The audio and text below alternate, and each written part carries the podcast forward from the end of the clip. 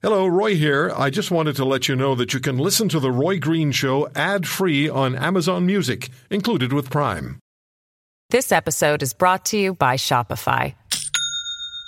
Do you have a point of sale system you can trust, or is it a real POS? You need Shopify for retail. From accepting payments to managing inventory, Shopify POS has everything you need to sell in person. Go to shopify.com slash system, all lowercase, to take your retail business to the next level today. That's shopify.com slash system. Welcome, welcome, welcome. Welcome to the Roy Green Show podcast. It was a fantasy plan for a mythical country that only exists apparently in the minds of Ottawa Liberals and like minded Laurentian elites that forgets about the, the regions and the resource workers who have been the motor of Canadian prosperity in recent decades. When you hear the words of Mr. Kenney, of the Premier of Alberta and his assessment of the speech from the throne, what do you say about it? I would say ditto. This speech from the throne uh, did nothing to support uh, uh, you know, the, the, industries that are creating wealth in Western Canada, the industries ultimately that by extension are creating wealth for uh, many, many Canadians. Uh, you know, most, most uh, prominent among them is the energy industry, but there is the mining industry, the agriculture industry, other uh, industries that are facing headwinds, uh, in part due to the, the, the global situation, but also in part due to the regulatory environment coming out of Ottawa. And just once, I think just once, uh, leaders of indus- industrial leaders uh, in the energy industry, the mining industry, and political leaders in Western Canada would like to hear our federal government just one step forward and say, we support uh, the Canadians that are working in this industry. We support our energy industry. Um, it is one of the most sustainable industries in the world, and it's responsible for over $100 billion worth of exports each and every year. It's a good industry for Canada, and it's a good industry for the world. Once we'd like to hear someone in the federal government come out with those types of statements. Did you expect anything different in the speech? Were you perhaps led to believe there there would be something that would be supportive of the energy sector and certainly the agriculture sector, which is critical to uh, well, just sustaining uh, sustaining life in this country? Well, I, it's, it's critical also to, not only to for the uh, the food that we provide, but it's also critical in the in the whole climate change conversation, as is the energy industry uh, in Western Canada. I mean, listen, I'm an eternal optimist. I always think that at the end of the day, common sense uh, will prevail here in this in this nation of Canada. And despite uh, the disagreements that we've had with this prime minister and and uh, and and his government in general on their direction uh, that they have taken that has been a, a real affront uh, to the energy industry and, and other industries that are creating wealth in our in our province. I I, I always hold out hope um, that they will come to their senses and they will uh, step forward and and realize that the programs that they actually want to put in place, all of these skateboard parks and the uh, you know the, uh, the the the the social programs that that in some cases are necessary, they need to pay for them and there are there is a whole vibrant Saskatchewan and Canadian economy um, that is available and has been available for decades now to help fund the things that the things that this government wants to invest in and the things that Canadians want to invest in. But when you kneecap these industries, like the energy industry, you aren't going to be able to pay for these pie in the sky ideas that you have that you want to that you want to invest in. Yeah. It's like flattening your own tires before you go out on a drive. It doesn't make any sense at all it's like flattening your own tires before you enter into the Indy 500. Uh, it's, it's, it's a race. Uh, you know, the global economy is a race, and you need to have, uh, you know, some high performance equipment uh, that is well serviced. Um, we, we're, we're not, we're not in a good place uh, in this nation when, if we continue down the, the regulatory path that we are, you know, and we can point back to the Bill C-69, uh, which will end up in constitutional court, the carbon tax, which was in uh, the highest court of this nation last week, uh, with I believe the majority of Canadians uh, and the majority of provinces um, arguing against the federal government. If if, if you're a, a, national government, you have the majority of the provincial and territorial leaders um, coming at you in the highest court in the land. Would you not pause for a moment and say maybe we should reassess and rediscuss on this particular this particular ideological initiative that isn't working? Uh, it's not set. It's not reducing emissions or doing anything that they uh, had originally said it would do. Well, I would. But, I would as well. but no, look, uh, we also had polling that was done by Ipsos, and uh, a majority of Canadians, when they talk about economic recovery, and that's critically important to everybody, want uh, the oil industry and natural gas industry to be key players in that. It's it's obvious the polling was done just a matter of days ago. And we have to remember, Premier, and you know it well, 700 plus thousand barrels of foreign oil are brought into this country every day. Brought, and, and Quebecers just uh, did a poll for the Montreal Economic Institute, and they want their oil from Western Canada, and they want their oil to be delivered by pipeline. This is the average Quebec citizen. It's, it's where that energy should come from, um, not only for a, a national energy security from that perspective, but it should come from Western Canada from an environmental perspective because it is some of the most sustainable energy that you can access in the world. We're one pipeline short of of, ins- of making that happen. The pipeline um, that the federal government uh, shut down essentially with their introduction, even before their introduction of Bill C-69, we saw the proponent walk away from that. We saw the proponent walking away from the pipeline that the federal gov- government ultimately built as well. Uh, listen, we're, we're facing this question in Saskatchewan right now as we're heading into an election season: is is who is best, uh, or who do you trust uh, to to recover the economy uh, in Saskatchewan? Well, the same question bodes bodes across this nation: is who who do you trust and who is best to recover the economy post COVID in the in the nation of Canada? Um, you have a federal government right now that wants to invest, you know, literally hundreds of billions of dollars, already have in some cases, into pharmacare and into uh, you know other initiatives that tread dangerously close uh, to provincial jurisdiction. Um, but if you want to make these investments, they need to be paid for.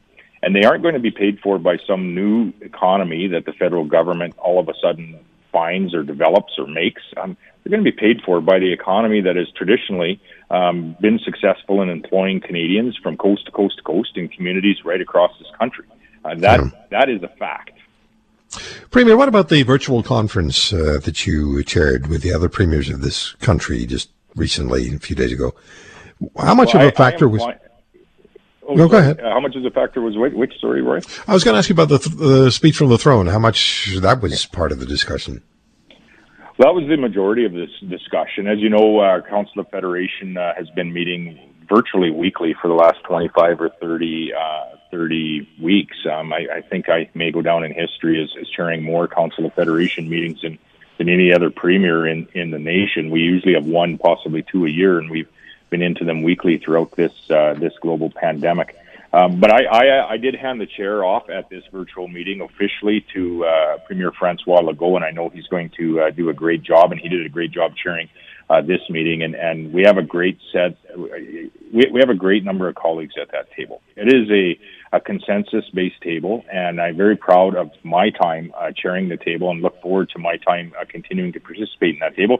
At the at the uh, uh, if, if the people of Saskatchewan uh, so choose to return our government uh, to power here on October the 26th, and we are humbly asking for their support right now. But it, it's a, it's a it's a great table to come to consensus and to come to consensus on issues on behalf of of all Canadians, and I would say that it is one of the most fundamental and necessary tables uh, right now uh, to ensure that the questions are being asked not only by opposition uh, parties in the House, but questions are being asked from the all regions of the nation of this federal government, so that they're being held accountable for the decisions that they that they are coming forward with, and some of them I I just don't know that they're going to be able to move on. I think the uh, Council of the Federation is critically important to uh, not only the future of Canada, but the present of Canada. And uh, yeah, thank you for the job you did uh, chairing them, the, the meetings. And I always learned a lot. And uh, Premier, I always appreciate you coming on the show. Now, let me just ask you one 20 second question. You're, you have an election in Saskatchewan, 26th of October is when uh, the people vote. Is is this the right climate to be considering a federal election before the end of the year? Fifty four percent, I think, of Canadians told Ipsos they would be in favor of a federal election this year. Yeah, well, I I I, don't, I won't say when a federal election should be held, but we're the second one. New Brunswick uh, did theirs. Uh, we'll be the third one, actually. British Columbia will go uh, two days uh, before us. Uh, the throne speech came out the, day, uh, the other day. I said the other day that there should be no MPs supporting uh, that speech from the throne. Um, I think you've seen two opposition parties that will be voting against it. One, it sounds like, will be supporting and propping up uh, Prime Minister Justin Trudeau and this Liberal minority government. And uh, I think now, in fairness, um, that that party, the NDP party, needs to be held accountable for the decision that they have made. Um, this is the ultimately the hostile takeover of the NDP by the Liberal Party of Canada. They are one and the same across this nation uh, as as we move forward. In my mind, the throne speech did it give you any reason to think Mr. Trudeau prorogued Parliament for any other reason than to shut down the parliamentary ethics and finance committees investigating him and Bill Morneau? No, there was and I don't say that as a partisan. I say it as you know a member of a community in Calgary that really needed a plan. Um, and, and you know there is nobody who has been untouched by the events of the last six months. We were looking for things like a timeline on rapid testing and home testing uh, review so that we could have more tools that would help us get life back to normal.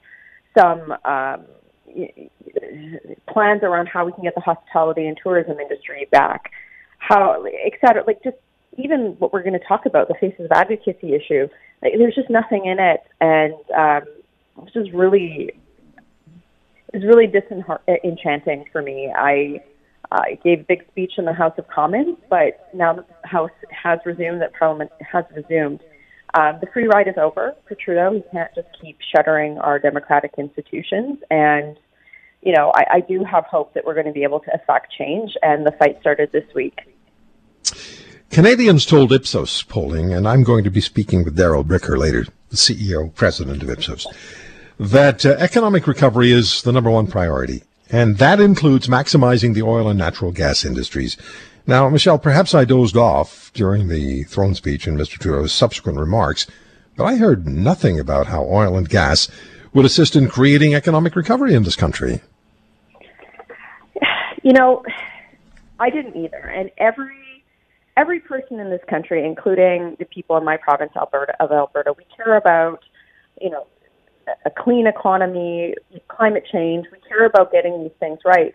But Trudeau can't just write off the entire energy sector, all of the people who work in it, the wealth that we create that allows for things like the CERB to be paid out, and just walk away. And that's really what's happened over the last five years. Um, and also, we're not going to all be driving, you know, solar powered cars tomorrow or relying on non carbon based energy tomorrow. There's a transition period. And Canadian energy, we should be using our own products rather than importing them from other places around the world as part of that transition. And there's, he could have put forward a vision that could have given so many people hope, and he didn't. Even on some of the very sort of uh, buzzy words programs that the Liberals like to talk about that we should be talking about, things like childcare, very important issue. There was no details around, he talked about it, but there was no plan in there to deliver. And I think at this point in time, you know, what Canadians need is some compassion for their life situation, and they need a leader that they can trust to deliver on programs that are going to make a difference for them, right? Like the prorogation of Parliament, it's going to result in the um, stopping of CERB benefits, right? That's my understanding that there will be a gap in that because they, they had to prorogue to shut down the ethics committee. That's not somebody you can trust. And I think that those issues really came to the forefront. But, you know, going forward now, Roy, it's really going to be incumbent upon every parliamentarian, regardless of political stripe, to be pushing Trudeau and saying enough is enough because we've got to get the country back on yeah, track. Well, and I'm Michelle, we can do that. The uh, the fundamental argument in favor of prorogation that came from Mr. Trudeau was that there would be some really significant, and I use the word revolutionary here, but I anticipated something revolutionary in the uh, speech from the throne, and all I heard was political justification. But at the same time, uh, the New Democrats are now uh, said to have made a deal with the, the Liberals to avoid a non-confidence defeat of uh, of the Liberal government and to lead to, lead into a federal election. I, I just have a sense, and, and really, I heard, basically heard this from Erin O'Toole when he was on the show. Conservative Party doesn't want an election either, right now. We want a plan, right? Like, I, like to me, that is the number one objective for me as as a parliamentarian who has responsibility for you know, 120,000 or so people in the country. Like, I, they need to know how they're getting back to work, if they're going to be able to have Christmas dinner. I mean people who are listening today who are thinking like, oh, okay, I, I maybe I should go get a COVID test, but don't want to stand an hour, a hours long lineup. Like these are things that should have plans for that should have been in the throne speech, and that's what we needed. right? Yeah, I agree. But will not Absolutely. supporting the speech from the throne because there was no plan there. Give me about 60 seconds of what really is required as far as health care is concerned in Canada. That's issue number one. And you've already told us how dissatisfied you are, and we've heard it from other people as well. But dissatisfied with the way the government handled the initial uh, issues and challenges of, of COVID. So, you know, for me, there's sort of three priorities um, as the federal minister for health. Number one is we can't allow the government to keep making decisions related to the pandemic using the same broken systems they've been using since early this year, right? So the the processes that you know have have seen them put forward information that has been factually and you know deadly wrong, like for example, not closing the borders or uh, saying that there was no human trans- human transmission of COVID or that the risk was low. Um, I'm, I'm, and then the second part, because if we don't change those things, right? If we don't change those systems, then we're just going to keep repeating these failures. So that's number one. Number two is ensuring that some of the key tools that we need in place uh, to, to sort of get back to that place of normalcy and keep people healthy, like rapid testing, like at home testing, that we pressure the government um, to ensure Yeah. that those are reviewed, Yeah. that they're available. And the third thing is making sure that we have an economic recovery plan and that we're also preparing for future uh, scenarios like this so that we don't get caught with our pants down again. Okay, so tell us, please, about the family reunification issue. Faces of Advocacy is the uh, the organization. Faces of Advocacy at YouTube.com is where you can go and, and follow this rally. Um, and you're very much involved with Sarah Campbell and uh, and her fiance Jacob, who will be back on the air with us uh, tomorrow. And you approached uh, Bill Blair, the public safety minister, earlier this week. So just give us a sense of, uh, of, of what this is about to you. this is about compassion um, and and seeing compassion over and, and basic humanity over bureaucratic garbage. Um, I the fact that the government hasn't figured out how to bring close family and loved ones that you know don't necessarily fit the definition of I have a paper marriage certificate is a big problem. There's huge mental health concerns associated with that. Like, imagine right now for somebody listening, imagine that you haven't seen your spouse in seven months, or that you're in a very uh, serious health crisis and you can't see your kids because of bureaucracy. And there, nobody here is asking for special exceptions. You know, people are willing to do the quarantine, that sort of stuff, but we should be having a plan to move beyond that, right? Like, I don't understand why the government hasn't started a feasibility study, at least a feasibility study for pre and post arrival testing, um, like other countries have done. Why we don't Yeah. have rapid testing, and why there's not these exemptions. The exemption is, is such an easy thing to do, um, and the fact that they haven't moved on it. And some people have been apart from their spouses for seven months is just completely unacceptable. Can you And, give me just a- a- should go out. Can you just tell us very quickly what happened when you gave that uh, that letter to Bill Blair on Uh, he behalf of Sarah Campbell? I'm sorry. he walked out of the House of Commons.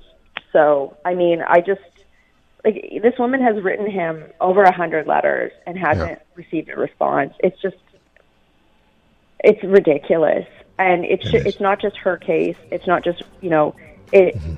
People should not be separated from their loved ones unduly in situations like this for no reason. Yeah. And that's how I feel it is right now. It's, All right, it's just Mich- unconscionable. This episode is brought to you by Shopify. Do you have a point of sale system you can trust, or is it a real POS? You need Shopify for retail. From accepting payments to managing inventory, Shopify POS has everything you need to sell in person. Go to shopify.com slash system, all lowercase, to take your retail business to the next level today. That's shopify.com slash system. This episode is brought to you by La Quinta by Wyndham. Your work can take you all over the place, like Texas. You've never been, but it's going to be great because you're staying at La Quinta by Wyndham. Their free bright side breakfast will give you energy for the day ahead. And after, you can unwind using their free high speed Wi Fi. Tonight, La Quinta. Tomorrow, you shine. Book your stay today at lq.com. What have Canadians told Ipsos about current concerns with the pandemic and coronavirus? Can we start with that? Yeah, we're very worried. 75% of us say that uh, we're likely to experience a second wave. Uh, I guess relatively prescient because a lot of people in government are now saying that we actually are going through it. And they, they really uh, um, prefer a very uh, strong approach to controlling this. In fact, even going back to something similar to we, what we experienced at the start of, of this crisis, the first wave, when we shut down so many things. About three quarters of us say that we should be shutting down non essential businesses if we find ourselves in a, in a second wave. Yeah, there's a there's a greater sense of concern. I've certainly heard it over the last days, particularly. Um, certainly more than we've heard over the last number of months. Uh, where this goes, uh, time will tell. But it's a very interesting poll. Also, you did a poll for the Canadian Association of Petroleum Producers, mm-hmm. and uh, nationally, Canadians are in strong agreement that Canada's oil and natural gas industries must be a significant part of an economic recovery from COVID 19. What's the information you can share with us? I think there's two parts to that, at least two things that I get out of it. One is the urgency of getting the, the economy rebooted. Uh, people are feeling a, a, great deal of anxiety about the future of the economy. And basically, any industry uh, that can get us back on track, we're interested in, in seeing that being part of the recovery. The second thing is that Canadians really do believe that oil and gas is part of what we do in this country. Now, I know that there are significant groups of uh, of uh, people, particularly those who live in places like downtown Montreal or downtown Vancouver, downtown Toronto, who might not actually agree to that. But when you get out into the wider uh, population uh, in Canada and you talk to them about the things that we do, oil and gas is part of that. So they they uh, they do see it as part of the recovery. They actually see it as part of the Canadian economy in general. Darrell, when we hear that 75% uh, of Canadians are concerned, sufficiently concerned, about a second wave of COVID 19, sufficiently so that they would consider uh, another lockdown to be an option they might approve of. And at the same time, you have uh, a strong majority of Canadians worried about uh, the economy and saying that's critically important to get it restarted. How do you dovetail the two? Well, it, I, I, think they're actually directly linked. Um, the reason that they want a strong um, uh, response to whatever is going to go on if we have a second wave is they know that we can't get through to an economic recovery until we get the virus under control. So this is not uh, this is not uh, an issue that you can deal with in half measures. People have come to the belief that uh, uh, the health threat is significant. They may not necessarily feel it for themselves personally, but they certainly are sympathetic for the people who are suffering from COVID-19.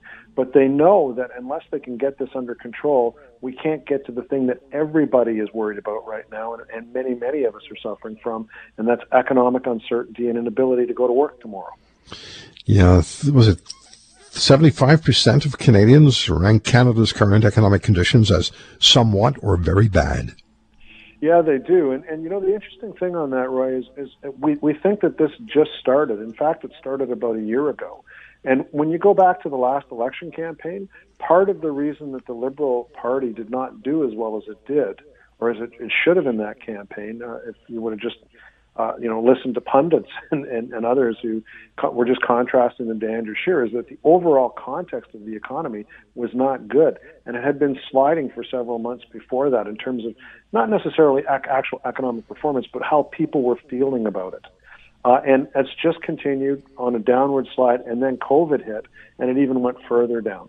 So yeah, we're uh, we're, we're we're quite morose about the economy right now. Two thirds of Canadians recognize uh, green recovery must include Canada's oil and natural gas sector. Of the 13% who felt the sector should be shut down, do they have any idea or concept of what would replace oil and natural gas immediately? No, they don't. And, and uh, well, they might. I mean, they, they might actually think that it can be completely replaced by you know alternative methods or whatever. But these are the, that that 13% is a fairly consistent group over time, and it's basically anything that relates to capitalism, anything that relates to big industry, they're not on side with. Uh, okay. So um, you know the, the more activist types within our within our population.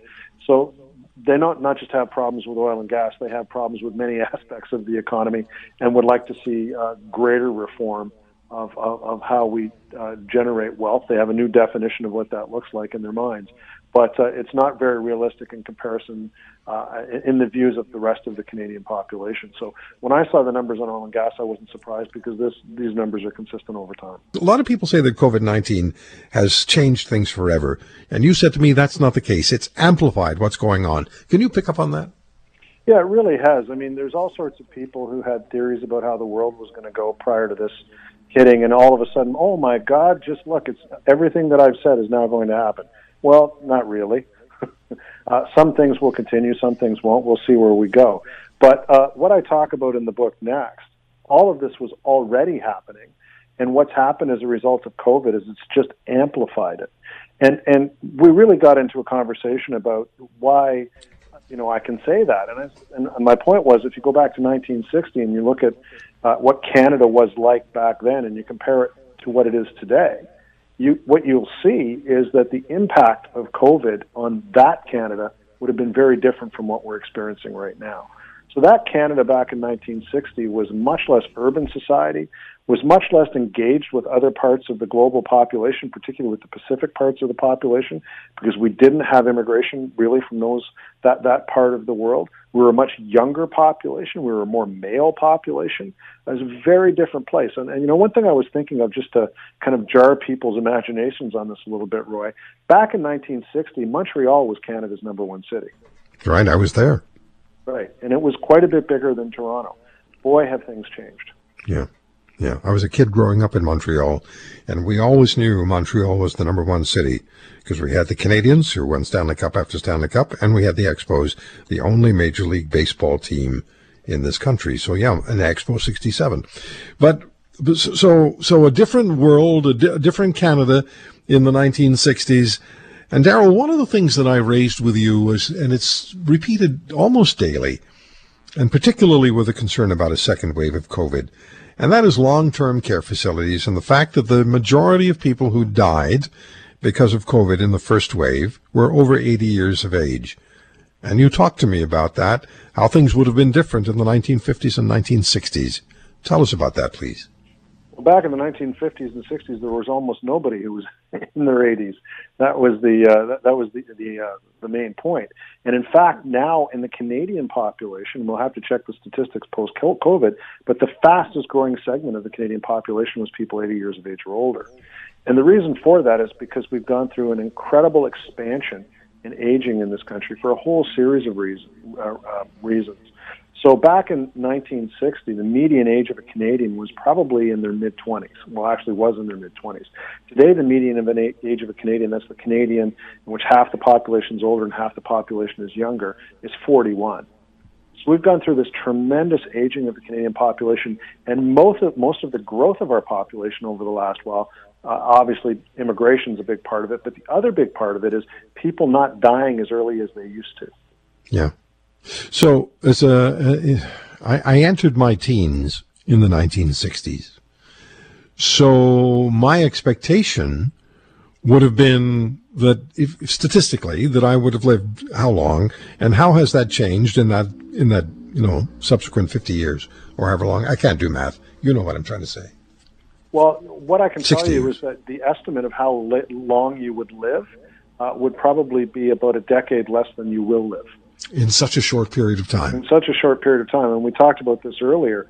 Uh, the biggest example or best example I can give this uh, uh, of to you is uh, is China, where back in 1950 the average person in China lived to the age of 40. Today they live to the age of 80.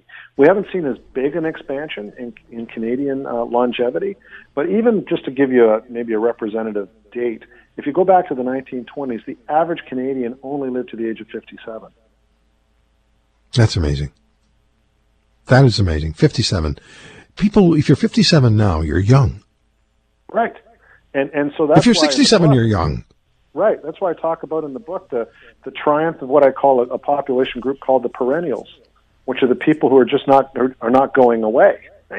They're just not leaving as much as they, uh, as yeah. fast as they used to. So, you know, one of the issues that I know we you talk about on your show, Roy, I know certainly an issue in, in the area where you're in, which is you know Hamilton. I live in the in the GTA here in Toronto. Is real estate. Well, you want to understand why we have such a a pressure on real estate. It's not just new people coming into both of those places. It's that the people who would have previously left are not leaving. So what's happening is older people are aging in place. They're staying in their family homes. They're not moving into uh, you know these collective care situations to nearly the degree that people expected that they would be uh, moving into them. And all of these houses are, um, particularly in the most desirable neighborhoods, are not changing over because the people who are in them aren't moving. Wow, that just changes everything. And doesn't it? I mean, it changes everything. No, right? It's, people don't talk about it. It's like, oh no, yeah. it's foreign buyers, or it's we're not making enough supply. No, it's older people are just they, they love the neighborhoods they're in, and they're not leaving. They're aging in place. What are some of the other uh, factors about life in, uh, in, in in this decade, the beginning of the decade, uh, that would reflect d- differently? And I, what how, how are some of the other things that have changed? um, that would make COVID a different reality, say 20, 30 years ago, 40 years ago? Well, I think that one of the biggest ones is where our sources of immigration are. So uh, the, the level of contact. So if you look at the top three sources of immigration to Canada today, they're depending on the year you look at it, the Philippines, uh, India, or China. If you go back to the 1980s, the number one source of immigration in Canada was still the United Kingdom. So we've gone through a massive change in the types of, uh, of uh, uh, the, the sources of immigration that we've got in this country, and it's established a much stronger connection to the Pacific uh, part of the world than to the Atlantic part of the world. So a lot of the influences that we're having in Canada these days are actually coming from the Pacific.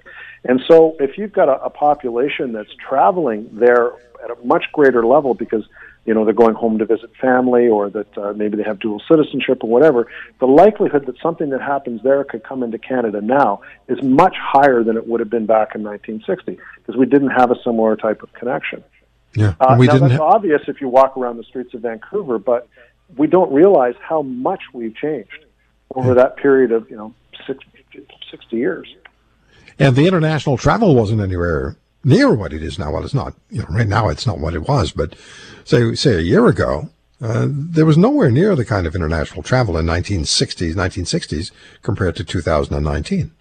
Well, in, in 1960, the, you know, technologically we weren't capable of doing what we can do now, but uh, the other part was the desirability of, of going back and seeing family, uh, being driven by um, by uh, the need to go to Pacific nations was not like it was back in, in, in 1960, where most people oriented over the Atlantic Ocean rather than over the Pacific Ocean. Our mm-hmm. immigration population back then was overwhelmingly from Western Europe, Russia, places like that, where uh, people were coming from those countries, not from Asia.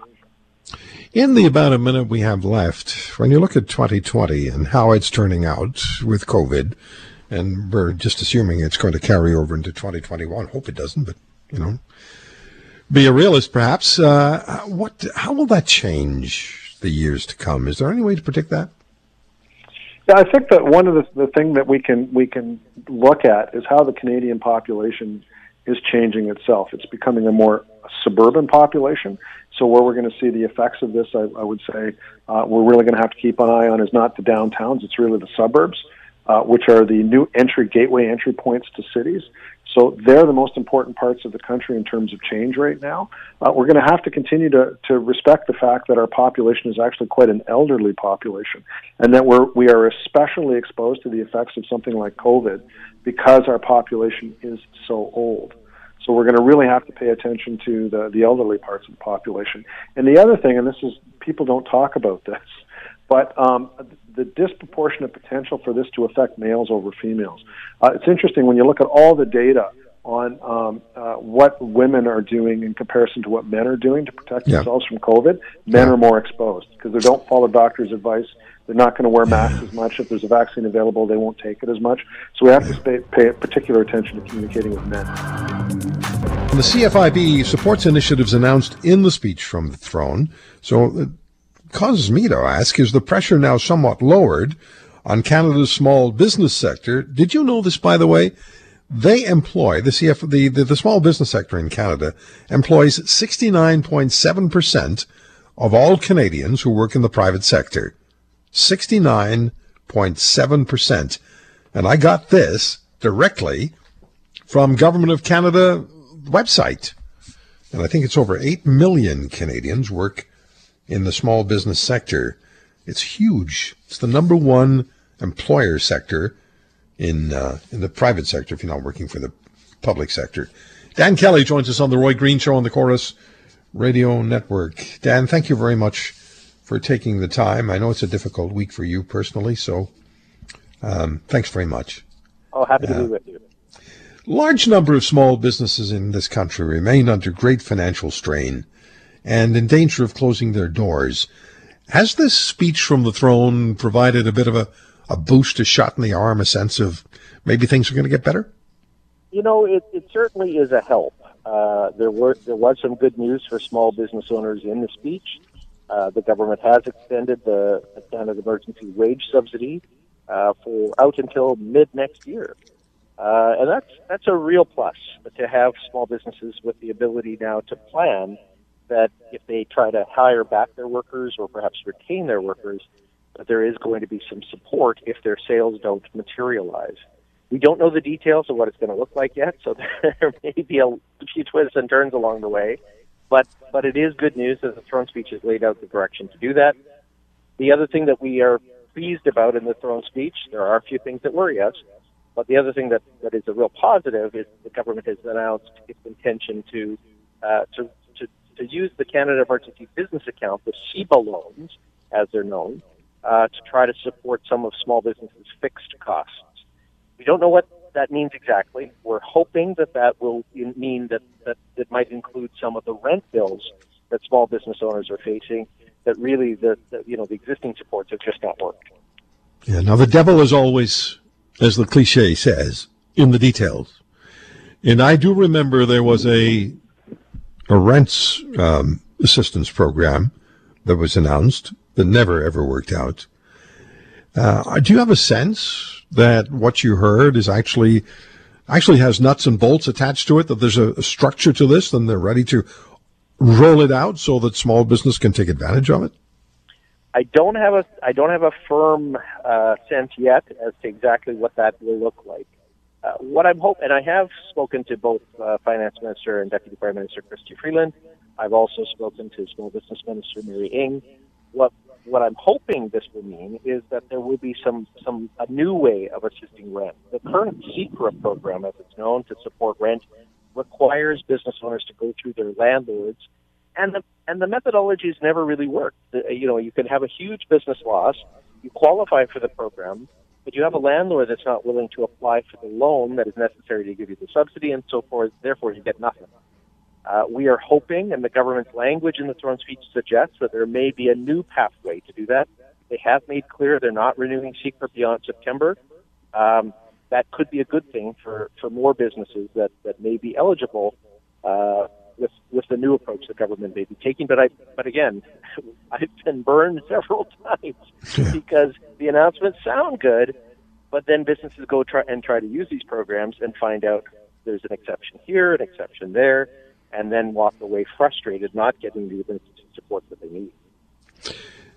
Dan, uh, when I spoke with Premier Moe at the beginning of the hour, and we talked about the uh, speech from the throne, the Premier expressed uh, great dissatisfaction with with the with the speech and said there was nothing there for the oil and natural gas sectors, and there was nothing there for the agricultural sector. So if we look at small business entrepreneurship within those three sectors, oil, natural gas, and agriculture, how are they doing? You know, it is it is a big, big worry. Uh, you're absolutely he's absolutely right that there are massive gaps in the speech. Uh, and in fact, one of the things that we were hoping to see in the throne speech that did we didn't see was putting some of the tax hikes on hold. Uh, one, I'm sure the Premier must have mentioned this, but the federal carbon tax that was imposed by Ottawa on five provinces, the government that that's supposed to go up again in in the spring of next year. No signs that they're going to. In fact, the language in the throne speech suggests they're going full steam ahead with that. Secondly, uh, Canada Pension Plan premiums are going up. Every Canadian's paycheck will go down on January 1st, meaning that it'll be a little bit tighter by a few hundred dollars. And every Canadian employer's payroll budget will be tightened further because of a CPP premium increase. We've asked at CFIB that the government put that on hold, but unfortunately that didn't happen. The other big worry for us, beyond the sectors that you've just mentioned, is that the government is considering expanding the, the employment insurance account to include more self-employed workers and gig economy workers. I understand why they're motivated to do that during the pandemic, but we've got to be careful not to make permanent, expensive policy changes without without really thinking them through. And I'm quite worried what might happen to EI. Yeah. Uh, there isn't a lot of margin there for employers, and uh, and people are already struggling. Canadians are struggling with their with their finances. Before the pandemic started, we heard that um, 49% of Canadians were within $200 of not being able to pay their monthly bills. So, you know, if it goes up a couple of hundred dollars for a lot of people, that is, that takes them right, either right onto the edge or pushes them over the edge. And it's something government should consider, be thinking about. Well, we also have now, of course, a number of provinces are taking the federal government before the Supreme Court, and that began on Tuesday. And Saskatchewan and Alberta specifically, uh, are their cases are being heard by the court. Let me ask you this: Are different areas of Canada under different levels of stress as far as small business is concerned? There's, there's no question. We have seen uh, some provinces fare better through this than others. Uh, one of the things that's been really interesting, it's not just, you know, there are some, uh, you know, some of our major commodities like oil and gas, agriculture have been, have been hit uh, by this. But larger urban cities have also been hit really hard. A lot of our members that are in areas that are, you know, where there's a ton of office towers, they are virtual ghost towns still. If you're in small, if you're in a really small town, rural, remote community, uh, you know, you, you may have had not a bad summer because tourists have been motivated to get out of big cities because of COVID. But business travel is ground to a halt, and and office workers are still down you know, probably 75% or more in most of the major towers in Toronto, Montreal, Winnipeg, Ottawa, you name it. That is causing huge pressures in downtown areas, and I don't expect that we're going to see a huge improvement until office workers are back at work, and that may mean that that's after uh, some form of, of uh, vaccine is, is widely distributed. So I don't want to ask this question, but I have to. What would an, what would another major lockdown, what effect would that have on small business across Canada? Gosh, Roy, it, it would be grave. I mean, we are not finished. The, the economic effects of wave one of COVID 19 have not passed us. Uh, they are still hitting businesses day after day. Many of them have not seen their, most of them have not seen their sales return anywhere close to normal if we add a second wave to the mix and have more businesses close down, we've just seen some businesses in Ontario uh, close. I think strip clubs were were announced to be closed in Ontario. British Columbia further reduced serving liquor after 10 p.m. They've closed down uh, uh, many of the private clubs, etc. We could see some really, really serious long-term uh, business fatalities and casualties come out of this. Uh, there's no room for error here. I'm hoping that we keep COVID under control so that provinces don't have to resort to that, um, because there's there isn't much more much more room here. We are going to see businesses fail as a result of this. It's just right now a matter of how many. Seven percent of uh, uh, private business provides well, this private business provides 69.7 percent of private employment in this country. It's it's massive, and and if there were a, really significant or any loss of more businesses, the employment numbers would be increasing, and it's the snowball that you know goes down the hill and just picks up more snow. Then you have the EI, and you have all those additional expenses that are added, and and governments have to get ahead of it and not not be reactionary, and that's what I think that's what scares a lot of people that we have political parties that are driven more by what their agendas are than by common sense. There are some big, big gaps. Uh, the, the throne speech also doesn't put the brakes on non-COVID spending. Look, I I recognize that governments are going to go deep, deep into debt. Both provinces and the federal government uh, take on more deficits right now to help us through the COVID emergency, and we as Canadians are going to have to just suck it up and pass the bills to some of our kids to to make that happen. But we should be very cautious about any non-COVID related spending, and that was the other big concern in the throne speech. They didn't go quite as far as perhaps they might have a few weeks ago, what the signals were, but there still is a lot of non-COVID related spending in the mm-hmm. in the throne speech, and we're you know we've got to be careful when we see our budget in a couple of weeks what that's going to look like. Yeah. And we do know already, Dan, the taxes are not going to cover the bills. Taxes are not going to cover the bills. They probably won't even cover the interest. And so now what we have, we have a plan where, well, we'll just borrow money, but we can borrow money with a downgraded uh, credit rating at a time when interest interest rates are low. And we keep hearing government saying, well, you know, the interest rates are at record low. This is the time to borrow. That is just a, that is such folly because what what are you doing? You're banking on that the interest rate rates are not going to go up. This is, I mean, it's Argentina.